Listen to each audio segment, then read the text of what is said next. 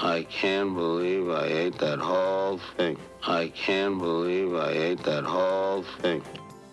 Is it better to belch the belch and bear the shame than squelch the belch and bear the pain? And have constant sour breath? Find out the answer on today's episode of This Old Tooth.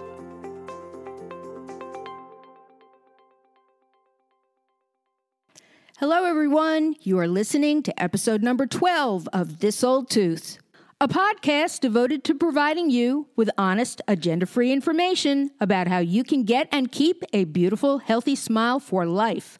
I am your host, Dr. Lisa Germain. Today, I will be taking my fifth small bite in my 10 part series about bad breath, its causes, and what you can do about it.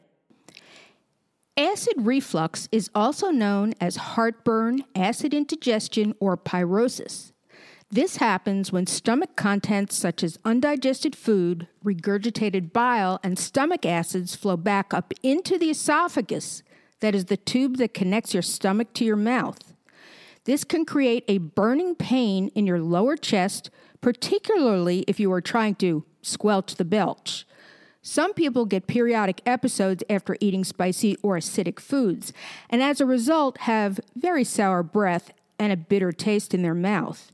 In college, I once heard a friend call it vending machine stomach because he woke up with a half eaten moon pie stuck to his face after a night of too much partying, realizing that was the remnants of his dinner the night before, which also included Skittles, Cool Ranch Doritos, lemon heads, and fried pork rinds.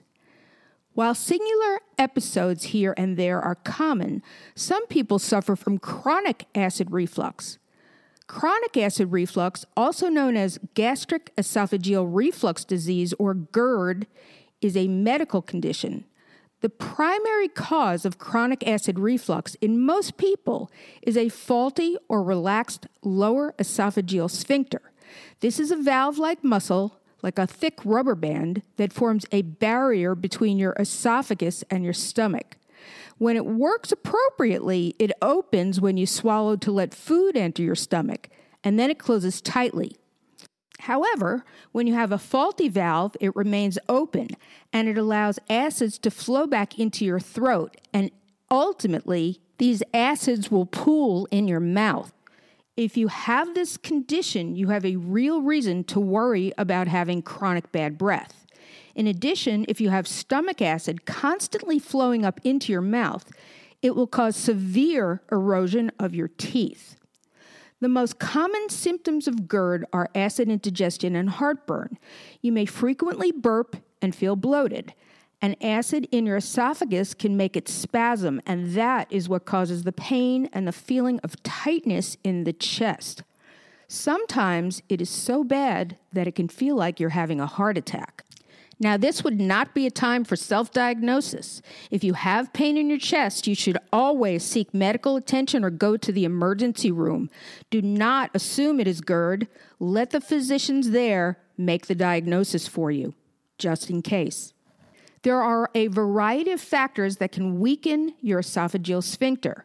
These include overeating, being overweight, pregnancy, smoking or regular exposure to secondhand smoke, vaping and chewing tobacco, as well as nitrates and other medications. In addition, you could have a hiatal hernia that's causing the problem, and this is when part of your stomach protrudes into the diaphragm muscle. Another thing that can cause chronic GERD is anxiety. So if you feel that you were as nervous as a long tailed cat in a room full of rocking chairs, it may be time to find some way to relax. If you take medication and develop symptoms of reflux, speak to your physician. They can discuss switching the medication perhaps to find one that does not have this side effect. However, don't stop taking a prescription medication without consulting your doctor first. So, very, very important. The good news is that you can make some lifestyle changes that can help prevent reflux, which can help your breath stay fresh and protect your teeth as well. First, you should quit smoking if you're currently a smoker, quit vaping, and quit chewing tobacco. To add insult to injury, these cause bad breath by themselves and dry your mouth out as well. Plus, nicotine products cause your lower esophageal sphincter to relax, allowing acid reflux into your esophagus. Smoking also increases your risk of cancer of the mouth, throat, esophagus, stomach, pancreas, liver, and colon, all of which can cause bad breath. Modifying how and what you eat can help relieve GERD symptoms and bad breath. Many foods can aggravate acid reflux by relaxing the sphincter or increasing acidity in the stomach. Some of the more common food triggers include fried or fatty foods, citrus, chocolate, coffee, carbonated beverages, and drinks containing alcohol. Eat foods that are rich in fiber to fight bad breath. Fiber helps digestion run smoothly so that reflux and obstruction are less likely to occur. Fibrous foods can also help you to feel full longer and may help you to maintain your weight. GERD has been linked to being overweight, so talk to your doctor about losing weight to relieve acid reflux and heartburn. And losing excess weight can decrease your risk of developing a hiatal hernia, which can also increase your GERD symptoms. Now, it's important to drink plenty of water throughout the day to refresh your breath. Water is less likely than other beverages to upset your stomach or weaken your lower esophageal sphincter. It also helps wash away bacteria that can lead to bad breath. And be sure to choose still water instead of sparkling, as carbonation can increase heartburn symptoms in some people. Other adjustments to counter GERD symptoms could include waiting at least two to three hours to lie down after you eat, putting a six inch board or wedge pillow under the head of your bed to raise your torso and hence reduce the pressure on your lower esophageal sphincter, and eating smaller meals throughout the day rather than three large meals. There are several types of over the counter and prescription strength medications that can be used to treat GERD including histamine blockers, proton pump inhibitors, and antacids such as calcium carbonate, which are TUMS, or aluminum and magnesium hydroxide, also called Mylanta. Some chewable antacids include breath freshening ingredients and will relieve both symptoms at once. Other GERD medications and drugs can lead to dry mouth. Now, dry mouth occurs when your salivary glands don't produce enough saliva. You can find out more about this if you go back into the archives of my podcast and listen to episode number nine called Dry Mouth When Spit Does Not Happen. This can be very uncomfortable and it can also cause horrendous breath. Your doctor can help you manage the combination of medications you are taking and recommend solutions for the side effects.